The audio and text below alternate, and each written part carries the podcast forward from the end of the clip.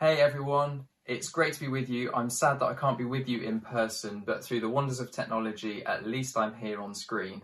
And in fact, if you're in the morning meeting, I'll be watching along on YouTube. So I'm here, I'm watching you, well, watching myself right now, which is weird, but I'm cheering you on. I'm so excited for those of you who've got baptized. And in fact, for those of you who have come along today and have never potentially seen a baptism before, I wonder if you're thinking, what on earth was all that about?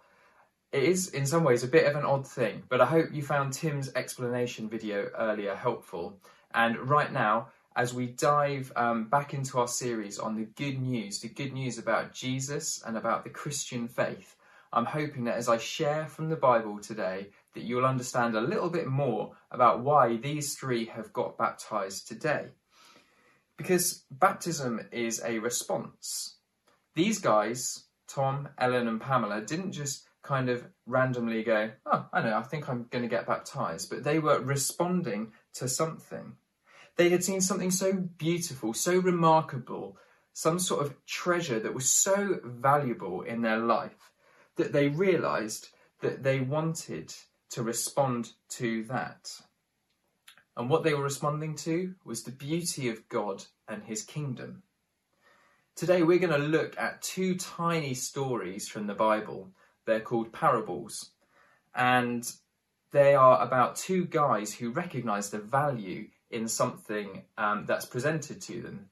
And this happened to me recently. I thought that I had understood the value of something. Our broadband deal was coming to an end, and I had a door to door salesperson who turned up and she said, Oh, we can offer you X, Y, and Z. And I thought, Yeah, it's pretty good. I'll probably go for it. And then the cherry on top was she went, You can have an Amazon eero um, router and mesh system thrown in. And I was like, yes, they're so valuable. And I was looking at buying something like that for our house where the broadband doesn't reach the back.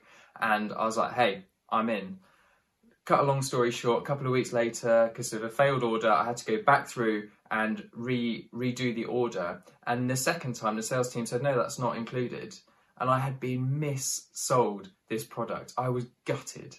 But I knew the value of that thing. And in today's story, as we're going to see, this thing is incredibly valuable, but there's no mis-selling which takes place. So let's just jump right in. I'm going to read now from Matthew. It's a book in the Bible, Matthew 13, verses 44 to 46, and the word should appear as I read. The kingdom of heaven is like treasure hidden in a field. When a man found it, he hid it again and then in his joy went and sold all he had and bought a field. Again, the kingdom of heaven is like a merchant looking for fine pearls. When he found one of great value, he went away and sold everything he had and he bought it. So here we have two parables. For those of you who are like, I don't know what a parable is, my best suggestion for you is go to YouTube, type in Youth Takeover on the Citygate YouTube page, and there you'll find Noah give you an awesome example and explanation as to what a parable is. But for now, to pot it up, it's essentially a Bible story that explains a biblical truth. So it's a story, a made up fictional story that explains a truth that we find in the Bible. But here we see that there's two. They are repeated. It's the same kind of story repeated side by side. Often in the Bible, when things are repeated, it tells us that something significant is happening. So this morning, we know that what we're delving into here in the Bible is really important. There's biblical difference. There's sorry. There's differences here, and there are similarities. So, of course, when you let the youth leader do a preach, and there's similarities and differences, what does he decide to do but play spot the difference? And as much as I joke about playing spot the difference, it's a really important biblical thing to do. For those of you who read your Bible regularly, let me encourage you if ever you find that there are two stories that make you think about um, the other one because of a similarity, then put them side by side and read them. Two things in the Bible, read them together. See what are the things that are similar, what are the things that are different, and you might find that something jumps out off the page at you. So, this morning we are going to start with the differences. And my first difference today is this one of the stories had treasure, and the other one had a pearl. If you got that, you can give yourself a pat on the back, give yourself a round of applause. Hey, you can shout in the room if you want. That's absolutely fine. Um, except it's not really a difference. Great, off to a flying start here, aren't we? So, in one story, a man finds treasure, in another one, a man finds a pearl. The truth of the matter is, behind both of those objects is the value in those items. It doesn't matter that those items are different. That's not the point of this story. The point is how valuable those things were. So, really, that difference is actually a similarity. So, I'm sorry. I know we're playing spot the difference so far. We found a difference, and I've just cut you guys right down and told you that actually it's not a difference, it's a similarity. But as we look at these stories, and as I looked more and more in preparing this for today, I realised there's actually quite a large difference in these two stories. In one of them, we have a man who's randomly wandered into a field and found treasure. And in the other, we have a man who is intentionally seeking for pearls and is therefore in a shop or in a market and has found a pearl. Profound. You may not think so. But remember, this story was being told to people in about 30 to 33 AD. So we've got to view this story in the way they would have viewed it. The truth of the matter is, the first story was probably a bit far fetched. Land in those days was mostly worked as farmland if people owned it. They might own it to buy, to build something on it, they might own it to put a tomb on it or something like that. But most land was probably farmland that was these guys were thinking of that would have heard this story. And therefore the ground was often worked. It would have been worked by the landowner or by the farmer. It would have been ploughed, it would have been turned over. So the chances uh, for one thing, a guy just randomly wandering through somebody else's crops is random.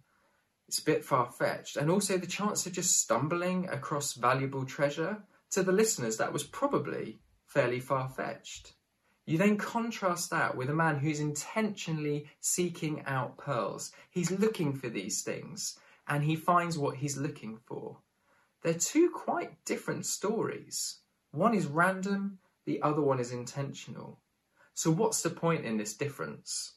Well, what that tells me is that a valuable thing, the message of Christianity, this treasure that we're looking at today, the good news of Jesus Christ, is open and accessible to everyone. Some people ask loads of questions on their journey to faith. They're seeking it out like the pearl hunter. They want to know something, uh, what is missing in their life. For others, though, you may have been dragged here today to support those who are getting baptized. You might be here because you're like, oh, every week my other half brings me along. I don't know what I'm doing here. You're like a man randomly wandering through a field. Let me tell you that today your ears need to be attentive because you might just stumble on some treasure. So, we've spoken about the differences in these stories. But I keep talking about this treasure that we spoke about at the beginning, and that's the similarity. The similarity that we start to see in this story is the kingdom of God. Or you might have heard me refer to it already as the kingdom of heaven. For those of you who study the Bible a lot, I just want to say that the kingdom of heaven and the kingdom of God are the same thing used interchangeably throughout the New Testament. There's a reason for that. Next time you see me, you can grab me and ask me about that, but I'm not going to go into it now. But there's a concept about God's kingdom. And it's this it's that those who consider themselves, uh, sorry, those who believe in God are living in God's kingdom. They come under God's rule, God's reign, God's authority, and God's kingship. Let me explain it like this because my wife and I have been watching The Crown recently. And as citizens of the United Kingdom, we come under the Queen's rule.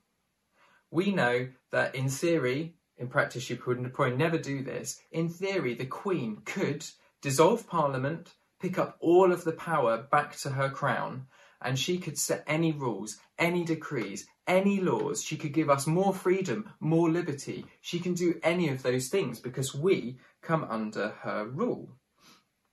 For Christians, This is true of God. Let's put it this way Christians often refer to themselves as being citizens of heaven. What does that mean?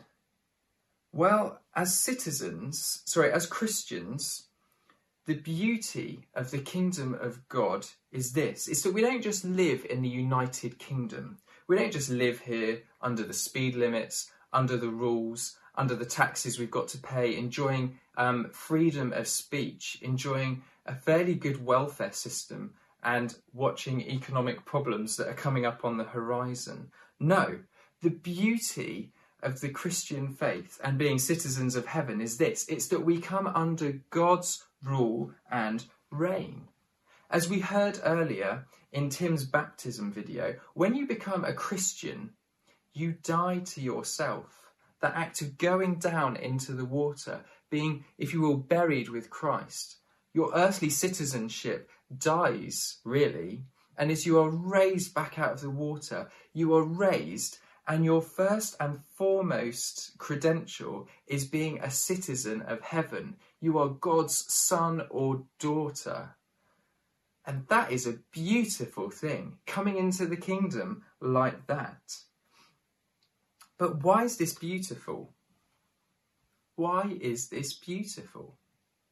Well, it's beautiful because we've been brought into a kingdom which is built around Jesus, the King of that kingdom. Jesus came to this earth to show us what his kingdom is like. He walked on this earth. He healed the sick. He, he um, freed those who were oppressed. And he came and he showed us that there is a better life that he intends for us to live as his subjects, living in his kingdom. And it's cheesy, but this is a kingdom that is built all around love. In fact, as I was preparing this, I felt reminded of another parable that we found in the Bible. It reminded me of this story that talks about another great treasure and value that's to be found. And it's this story is found in Luke 15 verses 8 to 10 and I'm going to read it now. Suppose a woman has 10 coins, but she loses one. Doesn't she light a lamp, sweep the house, and search carefully until she finds it? And when she finds it, she calls her friends and neighbours together and says, Rejoice with me, I have found my lost coin. Ready for the best bit? In the same way, I tell you, there is rejoicing in the presence of angels over one sinner who repents. I absolutely love this because it is another reason why the kingdom of God is a beautiful thing. God places so much value on us. He places value on you, on your life. Do you see, in the first stories that we heard today, we are the ones doing searching. We're like the pearl hunter or like that man who's walking through that field and find the treasure. We stumble across Jesus and across his kingdom, which is a beautiful thing. And it's so valuable that we'll give up everything for that, for Jesus. Yet why do we do that? Because as we've just heard, God is on the hunt He's on the hunt for us. As the woman lights a lamp and she carefully searches, so God knows the value of each of us. He knows the value that He's placed upon your life. And God is searching for you. In fact, God was so avid about searching for you that He came down from heaven in the form of Jesus, perfectly man and perfectly God. That is another beautiful thing. Imagine this imagine Queenie, if I'm allowed to call her that, steps out of Buckingham Palace and comes to live in your house for a few years. How amazing would that be? She would experience each of your highs and lows. She would know what it feels like to be you. When you then spoke to her, you wouldn't need to give her backstory and context. She would know it all already. That's a beautiful thing, and that's how it is for those who are citizens of heaven. That is how we relate to our King. Because, yes, our God is entirely holy, He's entirely pure, He is absolutely righteous, and yet He is approachable. He understands, and He is compassionate to everyone who would seek after Him. That is an amazing treasure. And yet, the similarities in these two stories don't stop there. There's another aspect, and it's this it's the cost. Because there is a cost to following Jesus. Both of the men in these sto- in the stories at the start, they sold everything to have this treasure. But why? In the story, the, the um, guys clearly knew the value of what they had found it's it's almost as if they had totted up kind of this is my life now i've just found this treasure and if i if i sell everything and buy that i know that in future there is more to come. There is far more to come. And it's the same for tom ellen and pamela who have gotten baptized today. They they have weighed up all of their life up until the point of becoming a Christian. When they found the treasure, in their head they went, All of my sin, all of the bad stuff I've done, even my best act on my best day, it's not enough. It's not enough to become a kingdom of heaven. A citizen of heaven, sorry. So what is? And the answer is death. Like Tim said earlier in that baptism video, dying to ourselves, dying to our old ways of life so that we can be raised with Jesus as new creations. The contrast of an old life of sorrow now to a new life of joy is worth giving up everything for because that's the treasure. Just like the men in the story who sell not something but everything. But it is costly not just now but going on for those of you who've been baptized, it is going to continue to be costly. Why? Because Satan doesn't like the treasure that you have acquired and you are chasing after.